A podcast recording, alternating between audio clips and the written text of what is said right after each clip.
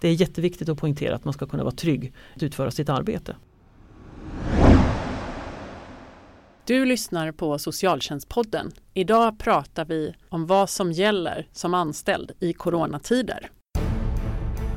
Vem är jag till för som socialarbetare? Står jag på den svaga sida? Står jag på maktens sida? Min kompis sa att om man snackar med SOS så tar de barnen. Att spara pengar till statskassan genom att utförsäkra en massa människor. Då biter man sig själv i svansen till slut. Och det är väldigt viktigt för Sverige att socionomer vill arbeta i socialtjänsten. De vill ha en socialtjänst där socialsekreterarna är stolta över sitt jobb.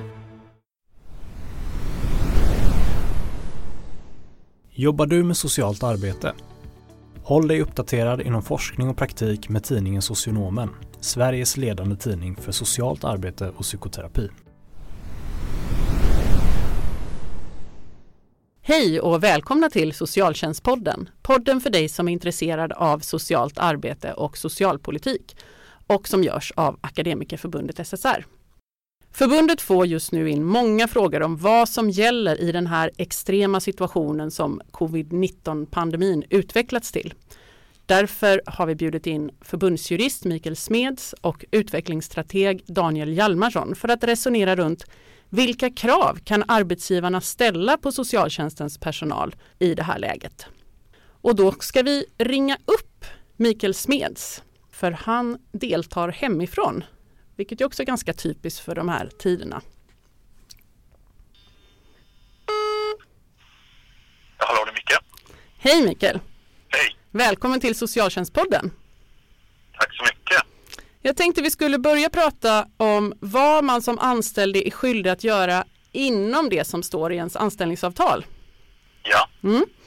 Om eh, jag då är anställd som socialsekreterare i en kommun och det jag jobbar med är ekonomiskt bistånd. Är jag då skyldig att börja handlägga ansökningar om hemtjänst om min chef säger till mig att göra det? Ja, som du nämnde så är de här arbetena ganska närliggande varandra. Det vill säga båda de här arbetena regleras ju av allmänna bestämmelser som ju är det gällande kollektivavtalet för kommunanställda. Och eh, enligt kollektivavtalet här då så är arbetstagare skyldiga att vikariera för andra eh, andra kollegor alltså under högst sex månader. Så det kan alltså bli att socialsekreteraren i det här exemplet kan behöva hoppa in och arbeta med de här eh, hemtjänstfrågorna, alltså att handlägga ansökningar om, om, om hemtjänst under en eh, kortare period. Eh, det här förutsätter givetvis att arbetsgivaren kan redovisa att det finns ett faktiskt verksamhetsbehov av det här arbetet. Så inte liksom slentrianmässigt utan att det är många som är sjuka just nu och därför behöver du göra det. Ja, precis. Man ska kunna peka på att, på att det i den här verksamheten nu behöver utföras det här arbetet och att man till exempel inte har, hade kunnat planera för det här behovet sedan tidigare. Det är inget normalt behov som uppstår till exempel årligen på grund av en sommarsemester eller mm. någonting annat. Utan att det är ett det är ett genuint nytt behov som man inte har kunnat förutse. Och det är ju liksom lite olika riktlinjer och sånt som gäller om man jämför liksom ekonomiskt bistånd och att handlägga hemtjänst. Har jag någon rätt att liksom få någon introduktion eller någon utbildning? Ja, det är ju, det är ju själva, vad ska man säga, det, det säger sig nästan självt att, att eh, behöva gå in och utföra ett arbete som man då inte är uppsjungen på det är väl klart att man då eh, har ett behov av introduktion, att få lära sig nya, det kan vara interna arbetsplatsriktlinjer, men också om det är fråga om ny eh, lagstiftning till exempel som man inte är lika bekant med, mm. eller bara handläggningsrutiner. Det kan handla om sådana saker som eh, delegationsordning, hur den fungerar på, på just i, i den verksamheten. Och eh, Eh, så det, så det, det är egentligen självklart att man ska ha en introduktion. Jag vill tillägga där också att eh, det är precis som Micke säger att det är den här sex månaders regeln men det är viktigt att poängtera att eh, arbetstidslagen gäller fortfarande. Eh, de föreskrifterna som finns i OSAN som handlar om eh, balansen mellan krav och resurser, det, den finns ju kvar. Att täcka upp för en kollega innebär ju inte att man gör fullt sitt eget jobb och dennes jobb mm. utan man får ju hitta en, en prioritering i dialog med sin chef. Det är jätteviktigt. Tack Daniel. Men om vi säger då att arbetsgivaren har behov av helt andra arbetsinsatser eh, som inte är myndighetsutövning som jag brukar jobba med utan man har behov av personal på ett särskilt boende. Är jag skyldig att göra det? Ja, tillfälliga och kortvariga förändringar eh, i arbetsuppgifterna är ju en sak. Men att kräva att då den här socialsekreteraren ska utföra ett helt annat arbete, stadigvarande på deltid, är inte okej. Okay. Eh, stadigvarande förflyttningar, som det kallas då, regleras också i kollektivavtalet AB. Och det förutsätter två saker. För det första då att det finns vägande skäl och att förflyttningen då sker inom anställningsavtalets ram. Att då förflytta en socialsekreterare till ett jobb som är mer praktiskt orienterat, närmast ett, ett, ett vårdarbete på ett särskilt boende, det skiljer sig ju väsentligt de, de här två anställningarna då från varandra. Så där skulle jag ju göra bedömningen att det inte är fråga om, om, en, om en förflyttning inom anställningsavtalets ram. Och då blir det inte heller relevant att diskutera om det finns vägande skäl att göra den här förflyttningen. Så då kan jag egentligen säga till min chef att nej, det är jag inte skyldig att göra? Nej, inte om det är fråga just om en stadigvarande förflyttning på deltid eller på annat sätt. Däremot så, så, är det ju så att, att äh, just kortvariga och tillfälliga förändringar i arbetsuppgifter kan man nästan uttrycka så att det är kommunicerande kärl. Att vi har en vidare arbetsskyldighet ju mer kortvarig en förändring är äh, eller desto mer tillfälligt präglad den är och mer avgränsad till just anställningsavtalets ram blir den ju längre den här förändringen är tänkt att pågå. Så om det är ett pass den här veckan kan jag vara mer skyldig att göra än att jag ska gå in under en månad? Ja, men då förutsätter det också att arbetsgivaren har så att säga, sakliga skäl för det här eh, beslutet. Att man inte hittar någon annan mm. som eh, har en tjänst som är mer närliggande då det här. Jag vet inte om det är ett vårdarbete direkt men att, men att det, det är ett arbete då på ett särskilt boende och det är ju inget okvalificerat arbete utan det, det, det kräver ju sin egen kompetens. Och vad är det då som motiverar att just socialsekreteraren ska in och arbeta på det här sättet? Mm. Är det hon eller han då som, som är den enda eh, i närheten som överhuvudtaget har en erfarenhet av det här, ja, då kanske det kan vara motiverat att vid ett enstaka tillfälle ställa det, det, det kravet. Men i första hand så tar man ju någon som är en, ja, en redan befintlig anställd på det här boendet. Om vi går över då till att liksom ta sig till och från eh, jobbet eller just att, rädslan för smitta av covid-19. Om jag är orolig för att bli smittad på jobbet eller när jag då åker kollektivt till och från jobbet, kan jag då kräva att jag ska få jobba hemma eller att ha kontakt med klienter på andra sätt än fysiskt eller att få andra arbetsuppgifter där det är lägre risk att jag blir smittad? Ja, det finns lite olika ingångar i det här tror jag. Det ena är väl den arbetsrättsliga ingången och så finns det naturligtvis också då en arbetsmiljöingång i svaret på den här frågan. Så jag tror att kanske Daniel och jag har lite olika perspektiv på just samma fråga men, men eh, eh svaren leder ungefär till samma slutsats. Eh, arbetstagare har ju inte någon självständig rätt att bestämma var, när eller hur man ska utföra sitt arbete. Det är arbetsgivaren som leder och fördelar arbetet det är en rättsgrundsats inom arbetsrätten. Och eh, om man då känner sig orolig för till exempel resan till och från jobbet eller smittorisken på arbetsplatsen till exempel, då bör man ju diskutera det här med sin chef och eh, föreslå olika praktiska lösningar eller, eller gemensamt komma fram till olika praktiska lösningar för att avhjälpa själva smittoriskerna. Kan det vara så att det är möjligt att helt enkelt cykla till jobbet vissa dagar i veckan och andra dagar jobba hemifrån.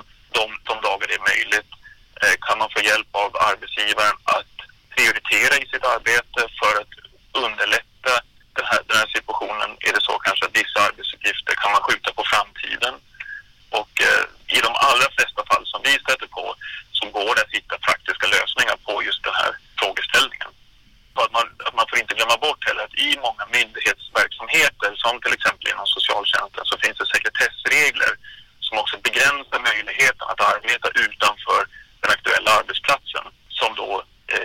arbetsgivaren inte kan göra så mycket åt egentligen. Som, som också då sätter upp ramar lite grann för de här praktiska lösningarna.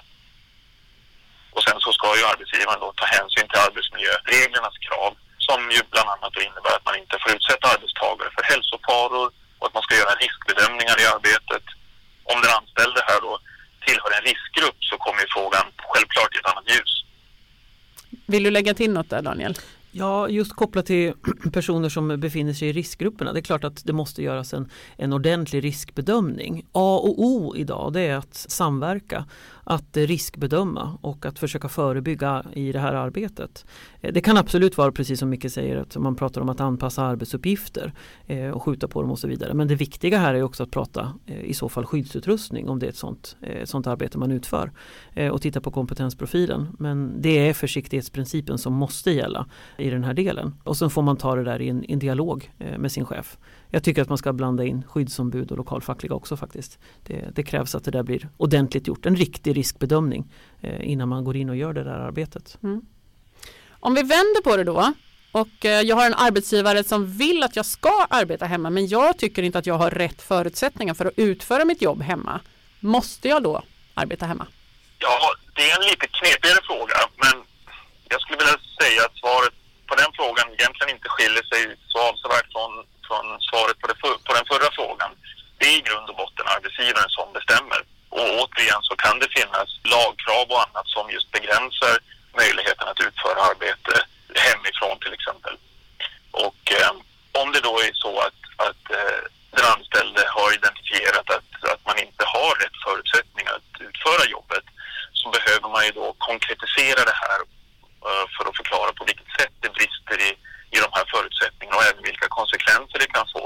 Och då ska ju en arbetsgivare lyssna på det för det kan ju få, få konsekvenser för kollegor, för verksamheten i övrigt.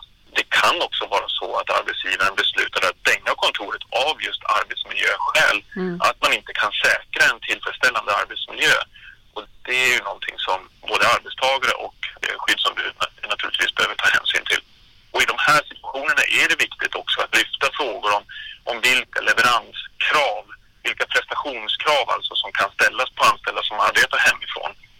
Givet just att det inte finns eh, alla förutsättningar att arbeta effektivt, att utföra alla arbetsuppgifter på precis samma sätt som tidigare. Så återigen så är det ju en fråga om att hålla en, en, en rak dialog med sina chefer, eh, att diskutera olika typer av lösningar, prioriteringar, att vara öppen gentemot sin chef om de egna förutsättningarna så att man inte sitter och håller på det eh, på, på, sin kammare.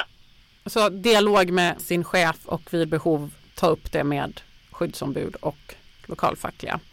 Vi, vi, vi kommer tillbaka till det alldeles strax men jag tänker vi skulle gå in på lite det här med, med ledighet. De flesta har ju nu fått ställa in sina resor både utom och inom landet. Men det kan ju vara så att man ändå vill utnyttja en semester som man har eh, blivit beviljad. Men kan arbetsgivaren bestämma av bemanningsskäl att man inte får ha sin beviljade semester? Avbrytande av eh, beviljad eller påbörjad semester regleras många gånger i kollektivavtal. Och generellt gäller både utanför kollektivavtalsreglerade situationer men även i kollektivavtalssituationer att arbetsgivaren då behöver presentera mycket tungt vägande skäl för sitt beslut att avbryta en beviljad eller påbörjad semester. Det här gör arbetsgivaren under skadeståndsansvar vilket då innebär att, att saknas de här tungt vägande skälen då kan man alltså bli, bli skadeståndsskyldig gentemot eh, den aktuella arbetstagaren.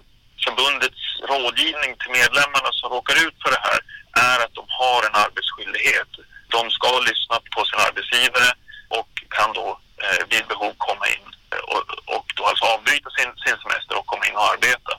Men om det är så att man inte har gått på semester än utan jag ska ha semester nästa vecka och min arbetsgivare säger det går inte. Mm. Det gäller egentligen samma sak där alltså. Att det sker också under skadeståndsansvar. Mm. Arbetsgivaren behöver presentera mycket tungt vägande skäl, synnerliga skäl för att, för att verkställa det här beslutet. Och det man kan säga det är väl att, att eh, personen i fråga, den anställde, behöver ju vara företagskritisk.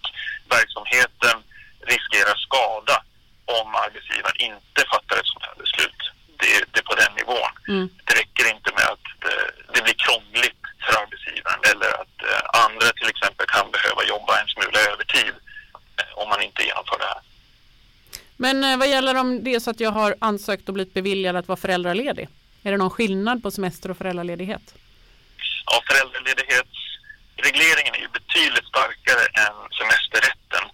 Påbörjad föräldraledighet till exempel kan inte avbrytas. Det kan det egentligen bara av arbetstagaren själv. Och eh, de här frågorna regleras i föräldraledighetslagen.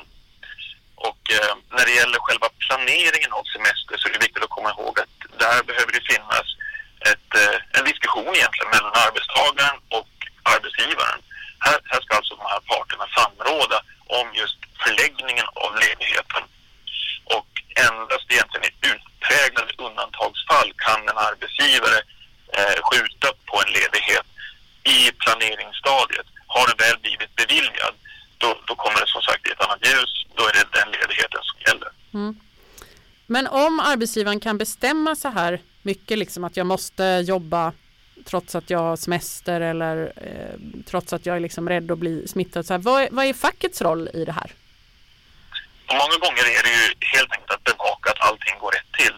Och det faktum att en arbetsgivare måste till exempel många, eh, i många frågor kalla till överläggning innan man fattar ett beslut eller att informera i samband med att man fattar ett beslut medför att arbetsgivare helt enkelt behöver tänka igenom sina beslut, slipa på sin argumentation och undvika att beslut eh, präglas av godtycke eller att de sker i ett bestraffningssyfte till exempel.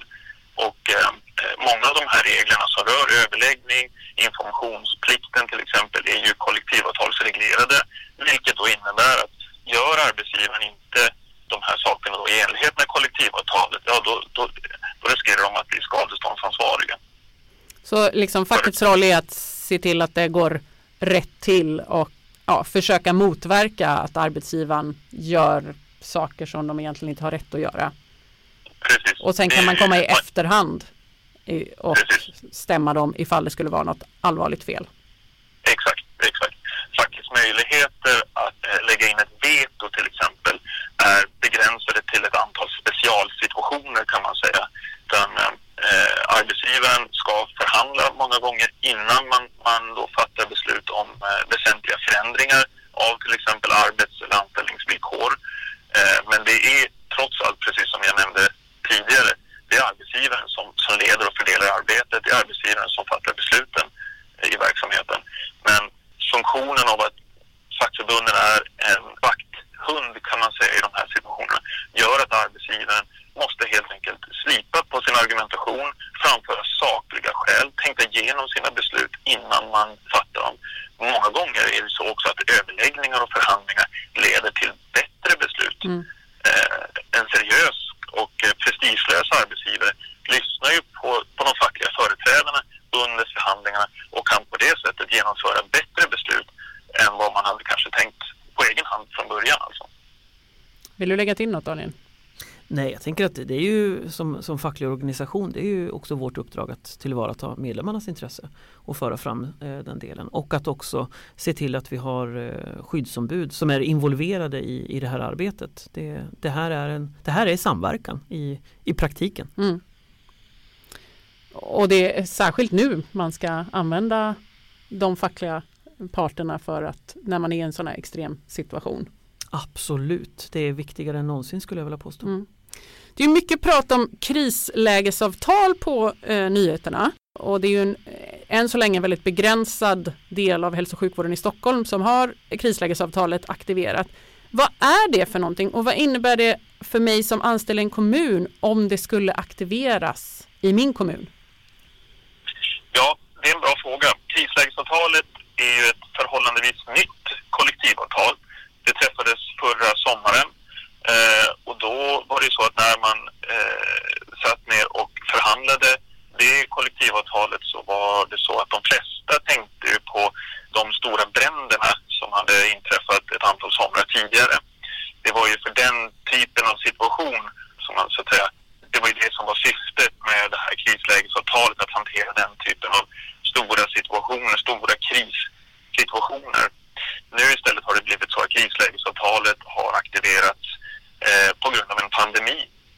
Och eh, krislägesavtalet är alltså ett särskilt kollektivavtal som ersätter i vissa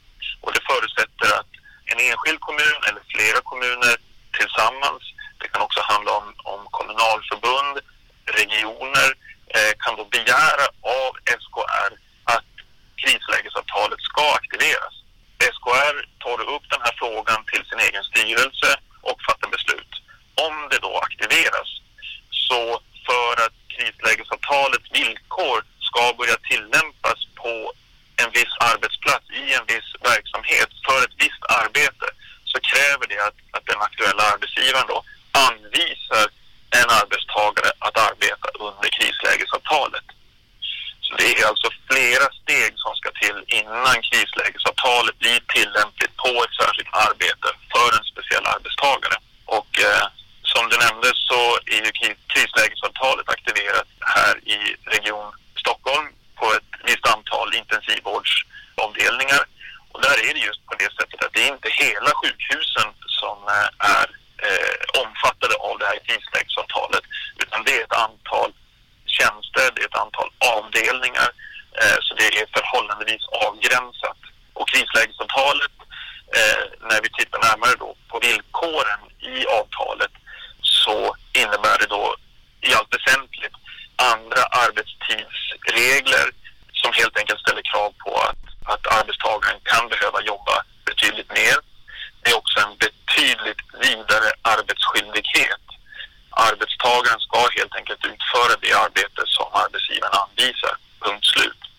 Och det kan i vissa fall då vara så att eh, tjänstemän som till vardags arbetar mer med administrativa göromål eller sitter med specialisttjänster kan, om vi då tar eh, exemplet med, med de stora bränderna, kan behöva bära sandsäckar, eh, kan behöva eh, jobba mer med logistik och eh, skjutsa saker från ett ställe till ett annat, brevmackor, eh, det kan vara allt möjligt Mm. som det finns ett behov av i just det tillfället.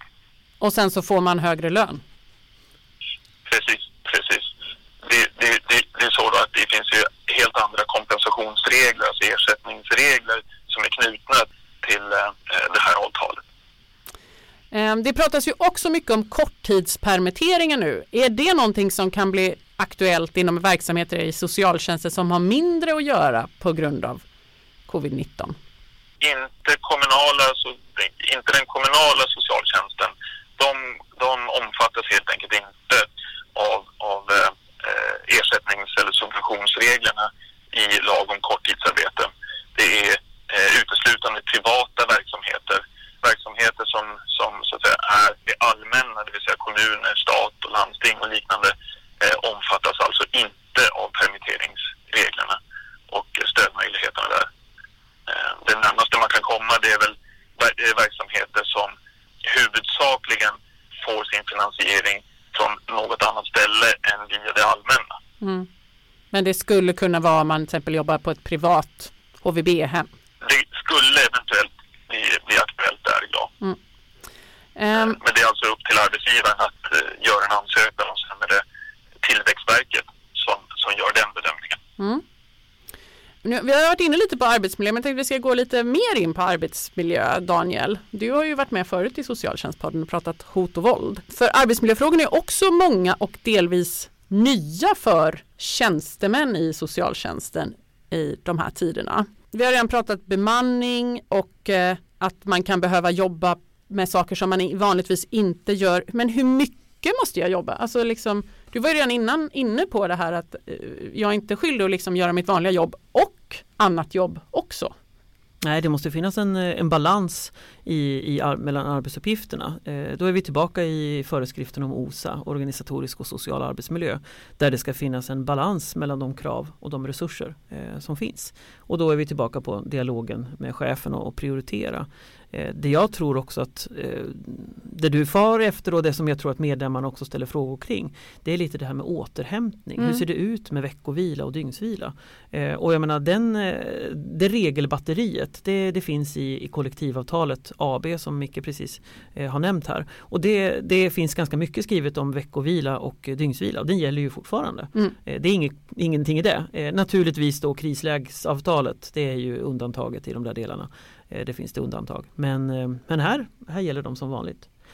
Sitter du däremot i en tjänst eh, där du har någon form av beredskap eller jour i, mm. i ditt arbete då är det ju fortfarande så att eh, träder du i tjänst under beredskap eh, då, då bryter det ju veckovilan eh, på det sättet. Det, det påverkar ju din, din möjlighet till vila och återhämtning och då måste du få tillbaka den, den vilan vid ett annat tillfälle på ett annat sätt via kompensation.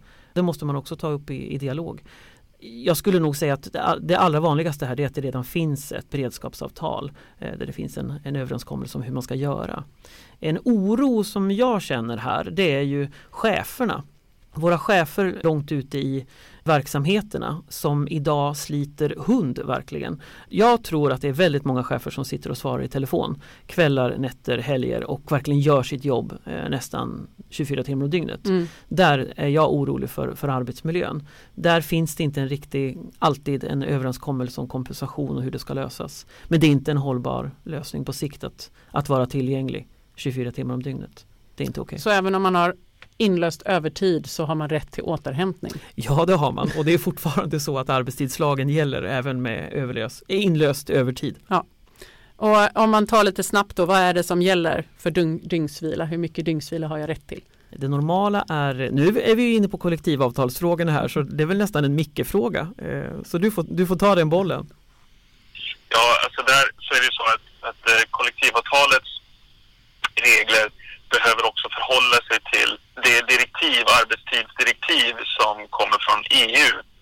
Och eh, så kollektivavtalet kan inte gå utöver de skyddsbestämmelser som finns i arbetstidsdirektivet. Och arbetstidsdirektivet stipulerar som minst då 11 timmars dygnsvila. Sen är det så också att eh, dygnsvila och veckoviloreglerna, det, det är ganska komplicerat regelverk och det är framförallt svårt att redogöra för det så här muntligt mm. om man inte har, har den begåvningen riktigt för att det finns olika begränsningsperioder som eh, som reglerar de här sakerna också. Det vill säga, när, hur utformar man det här dygnet då som alltså utgörs då av 24 timmar? När, eh, hur förläggs de här timmarna helt enkelt? Samma sak gäller det då med, med, eh, med veckovilan. Alla arbetar ju inte måndag till fredag och är så att säga lediga på helgen. Utan eh, i, i många verksamheter så, så, så pågår den ju dygnet runt mm. helt enkelt. Och då är ju frågan när då den här begränsningsperioden, det vill säga som då avgör när veckovilan ska inträda och arbetet ska upphöra, den kan man förlägga på lite olika sätt. Så det finns egentligen inget rakt svar på frågan vad man har rätt till varje dygn. Men liksom som någon grund är det 11 timmar?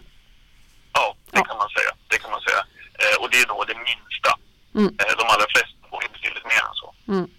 Om jag då ska träffa eller gå hem till människor vars hälsotillstånd jag inte känner till som anställd i socialtjänsten, kan jag kräva att få mer skydd än handsprit?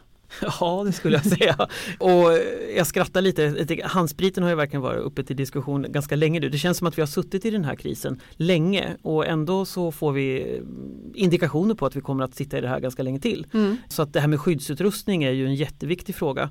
Och ja, mer än handsprit. Eh, det, det är bra när du inte kan tvätta händerna. Då är handsprit bra. Men eh, det, det krävs mer än så. Det här med skyddsglasögon. Eh, det kan vara tal om visir, skyddsrockar, munskydd framförallt. Mm. Kommer mer och mer andningsskydd, handskar eh, om vi då inte kan tvätta händerna eller om vi behöver ta på ytor och människor eh, där det finns risker, förkläden. Eh, det är klart att det kanske skulle också vara värdefullt att prata om, om arbetskläder i, i vissa verksamheter. Eh, men det, är, det beror lite på från fall till fall skulle jag säga och verksamheten. Och vad är det för typ av hembesök som ska göras? Hur ser det ut där? Och, riskbedömning, återigen jag mm. tjatar om det. Det är riskbedömning som måste till. Och du gör det väl inte ensam hoppas jag eh, som socialsekreterare över de här hembesöken utan då, då gör man ju det eh, flera. Eh, det ska finnas en trygghet i det. Hot och våld kan fortfarande uppstå eh, trots pandemier. Eh, så att absolut, det är viktigt att tänka på. Så liksom det vanliga säkerhetstänket men sen så måste man göra en riskbedömning då. Går det att ta reda på hur personerna mår? Precis. Eh, jag skulle säga att börja med, om det, om det är möjligt att börja med telefonkontakter och så försöka liksom ja. orientera sig kring hur, hur den här situationen ser ut. Och så verkligen ha rutiner har man rutiner, vilket jag tror att de allra flesta har, då måste man också se till att det finns en efterlevnad. Att man verkligen följer de här rutinerna. För det, det påverkar ju mig när jag utför arbetet men det påverkar också mina kollegor beroende på hur jag följer de här rutinerna. Eh, det, det påverkar på så många led så det är jätteviktigt. Och att det också finns kompetens och kunskap i hur man gör en riskbedömning och hur man också kan tolka och hantera de här riskerna på plats. Språket kan vara en, en problembarriär egentligen eh, men då är det ju jätteviktigt att, att den informationen görs tillgänglig både för klienten, brukaren och, och naturligtvis de anställda. Mm. För, för socialtjänstens uppdrag är ju också att gå hem till folk som kanske inte vill att socialtjänsten ska komma hem? Ja, det ligger ju lite i uppdraget. det, är liksom, det, är jätte, det är absolut en bra fråga. Och här är det ju, du måste ju alltid prioritera i ärenden vilka resurser som finns eh, och hur det ser ut. Men det är ju inte så att eh, någon lagstiftning står över den andra. Nu står jag här med ett tungt arbetsmiljöben. Mm. Det är fortfarande så att eh, arbetsgivaren måste ta sitt ansvar i arbetsmiljödelen. Eh, återigen riskbedömning men också att inte utsätta sina arbetstagare för, för fara eller för smitta. Så att Eh, det här, den, den, ena lagen är inte överordnad den andra utan de här står sida vid sida. Det är jätteviktigt att poängtera att man ska kunna vara trygg eh, i att utföra sitt arbete. Så vill man ha mer rådgivning i specifika situationer så får man höra av sig till rådgivningen? Absolut. Om jag tillhör en riskgrupp är arbetsgivaren då skyldig, vi var ju inne lite på det här att jag, om jag är orolig, men om jag tillhör en riskgrupp, behöver arbetsgivaren då göra några undantag med hänsyn till det? Det beror ju på det specifika fallet. Eh, och det, det, då hamnar vi i vad är det som kommer fram i den här riskbedömningen? Hur ser det här protokollet ut? Vad är det för risker i så fall? Och vad är det för arbetsuppgifter som kan förändras? Är det då till exempel så att det går att arbeta, eh, om, det, om det är en möjlighet att arbeta hemma eh, i, i det här och då är vi ju inne lite som, som Micke var inne på tidigare, sekretessreglerna. Mm. Det kanske inte ens är möjligt att utföra det här arbetet. Kan man då eh, använda lokalerna på ett annat, annorlunda sätt? Är det så att någon annan lokal eh, är mer tillgänglig därför att där är det tomt? Därför att alla de har de tekniska möjligheterna för att jobba hemma och de har mm. sådana arbetsuppgifter. Det är klart att det går att titta på andra lokaler eh, i den delen. Men eh, jag tror att de flesta frågorna som vi får in eh, som jag tolkar utifrån ombudsmännen som sitter på rådgivningen så handlar det också om transporten till och mm. från arbetet. Risken är ju inte bara att utsättas för, för smitta eller för fara på det sättet på arbetsplatsen utan det är i tunnelbanan eller i kollektivtrafiken överlag. Eh, så generellt, vad är, vad är arbetsgivaren skyldig att göra för att förebygga att personalen smittas av covid-19 i jobbet? Ja, så mycket som det bara går egentligen. Ja. Jag vill inte säga att det går en gräns någonstans där eh, i hur mycket man kan behöva göra. Eh, men absolut eh, att titta på skyddsutrustningen eh, och redan vad som är befintligt eh, och vad, som, eh, vad man kanske då behöver köpa in. Mm. och då tycker jag det är viktigt att poängtera också att det här är ju inte en, en enskild enhetschefs ansvar att se till att det här ska finnas. Det här är en det är ett kommunansvar å ena sidan. Eh, men det är också ett politikeransvar. Det är politiken som är ytterst ansvarig eh, i de här verksamheterna som vi pratar om idag. Eh, och där, där måste det till. Det kanske är lite som, som Micke var inne på tidigare att omfördela uppgifter mellan tjänstemän för att helt enkelt säkerställa att man kan köpa in skyddsutrustning av god kvalitet mm. till, till de verksamheterna som man har i kommunen. Och det är ju någonting som tror jag, alla kommuner och regioner försöker få tag på just nu. Ja verkligen mm. och jag tänker också att vi kan inspireras lite av eh, om vi skulle dra en eh, facklig eh, kamp här. Eh, den, eh, den delen som, eh, som har drabbat, den, som, den som de drabbades av, situationen som uppstod på Stockholms stads, stadsbiblioteket där. Mm. Där det gick så långt helt enkelt så att skyddsombuden kände sig tvungna att dra i nödbromsen och göra ett skyddsstopp som det heter. Alltså stänga. Man stängde verksamheten verksamheten därför att eh, arbetsgivaren hade inte tillräckliga eh, rutiner eh, kopplat till hur man skulle hantera besökarna eh, i biblioteket. Eh, det var städrutinerna eh, och det fanns flera delar. Skyddsutrustning, absolut, eh, var en del i det där. Eh, och det vart ett stopp. Eh, och där tycker jag att Arbetsmiljöverket i det beslutet om, för, om sitt föreläggande har varit väldigt tydliga. De har ställt jättetydliga krav på det systematiska arbetsmiljöarbetet samverkan, riskbedömning, jag nöter det igen. Eh, och, och den här viktiga rollen i att de också lyfter skyddsombuden och arbetstagarna, att de ska finnas med i det här arbetet. Att det finns information. Och eh, det är viktigt att poängtera i, i det fallet att det handlar om eventuell kontakt med, eh, med liksom misstänkt smitta. Eh, och du kan ju inte alltid veta vilka besökare eh, du träffar och hur, hur deras status är. Så det är jätteviktigt att titta på åtgärder. Jag tror att Micke vill in också. Ja, jag ville lägga till också och att eh, det här är ju en väldigt, väldigt speciell tid, en väldigt speciell situation. Den som vi befinner oss i just nu, som alla befinner sig i just nu. Det är inte bara Sverige och det är inte bara kommuner utan det är ju verkligen globalt. Och eh, det finns ju då våra eh, expertmyndigheters rekommendationer. Eh, det är inte bara så att säga en arbetsgivare arbetstagarfråga det här utan det är ju en, det är en, det är en, det är en allmän samhällsfråga. Vi som är arbetstagare, vi har också ett ansvar att bidra till en minskad smittspridning generellt. Det vi gör på fritiden, det vi gör eh, i arbetet kan påverka andra. Så det är, det är naturligtvis så att arbetsgivaren har en rad skyldigheter och ett stort ansvar. Men det, det är eh, ett, ett visst ansvar vilar även på oss som, som medmänniskor i det här samhället helt enkelt. Eh, det, gäller att inte glömma bort det. Det är, det är en, i det närmaste en unik situation den vi befinner oss i just nu. Finns det någon försäkring då om jag skulle bli smittad genom jobbet och alltså få väldigt stora hälsoproblem? Vad finns det för försäkring då? Ska jag börja eh, ta, ta stafettpinnen där? Eh, när det gäller arbetsskada för att kunna liksom eh, komma in i, om vi tänker försäkringsfrågan utifrån en, en, en arbetsskada så är det ju arbetsskadeförsäkringen. Först och främst så måste ju covid-19 tas upp eh, i arbetsskadeförsäkringen. Eh, den är redan upptagen i den föreskriften eh, som Arbetsmiljöverket har kopplat till smitta. Där har man ju då upp, eh, tagit upp SARS-CoV-2 har jag för mig att den hette. Mm. Och det är klassad som en riskklass 3. Eh, det är allvarliga saker. Och det är klart att om du drabbas av smitta eh, och blir sjuk eh, i det här så det, fin- det finns ett skydd i kollektivavtalet å ena sidan för liksom själva skadan. Men det kan ju också vara ekonomiska konsekvenser, inkomstbortfall. Mm. Det måste också tittas på i det enskilda fallet hur det har sett ut i den delen. Jag tror att vi kommer att få se fler fall av arbetsskada kopplat till det här än vad vi kanske är vana vid när det gäller smittsjukdomar. Att det kommer att bli fler domar eh, och ärenden i Arbetsdomstolen och att det kommer att vara väldigt blandade branscher som kommer att involverade i det här. Eh, det, om man är nörd kanske man kan tycka att det kommer att vara intressant att se händelseutvecklingen och rättsutvecklingen i det här. Eh, men det är ju fortfarande väldigt många människor som kommer att kunna potentiellt drabbas i det här. Det är ganska otäckt att tänka. Vill du lägga till något Micke?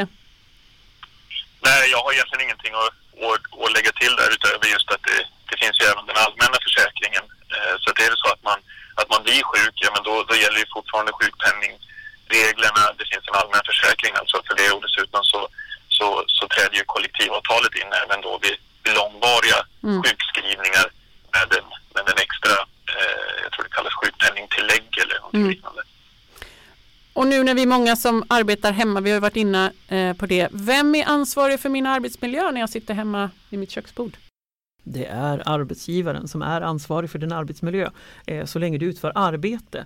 Men eh, sen har du naturligtvis ett komplement i din hemförsäkring. Men är det så att du tycker att det är lite lattjo och eh, plocka ur diskmaskinen, köra en tvättmaskin och sådär mellan, mellan teamsmötena och sådär. Då, det täcker inte arbetsgivarens försäkringar. Så att, Om jag skulle skada mig? Ja precis, om du snubblar, ur om du snubblar i diskmaskinen. Nej men alltså det är väl kanske lättare att säga vad som inte omfattas. Men det gäller att tänka sig för. Eh, men din, ditt arbete, när du utför ditt arbete, det är fortfarande kopplat till, eh, till din anställning och, och arbetsmiljö och det är arbetsgivaren som är ytterst ansvarig i den delen. Det här är ganska spännande och komplext hur arbetsrätt och försäkringar och eh, arbetsmiljö hänger ihop. Mm. Eh, men det gör ju det. Och det är många frågor som våra medlemmar har som liksom berör alla de här områdena. Och då måste man ju också, det är varje sånt är ett enskilt ärende som Ja. måste utredas och tittas på så det är jättesvårt att sitta och ge generella svar Ja. eh, i det. Tack så jättemycket Daniel och Mikael för att ni har tagit er tid att vara med i Socialtjänstpodden och svara på någon av de här många frågorna som förbundet får just nu. Eh, det finns också många frågor och svar på vår hemsida www.akademssr.se och på vårt forum Svar direkt. Och jag hoppas nu att ni tar hand om er och tack för att du har lyssnat.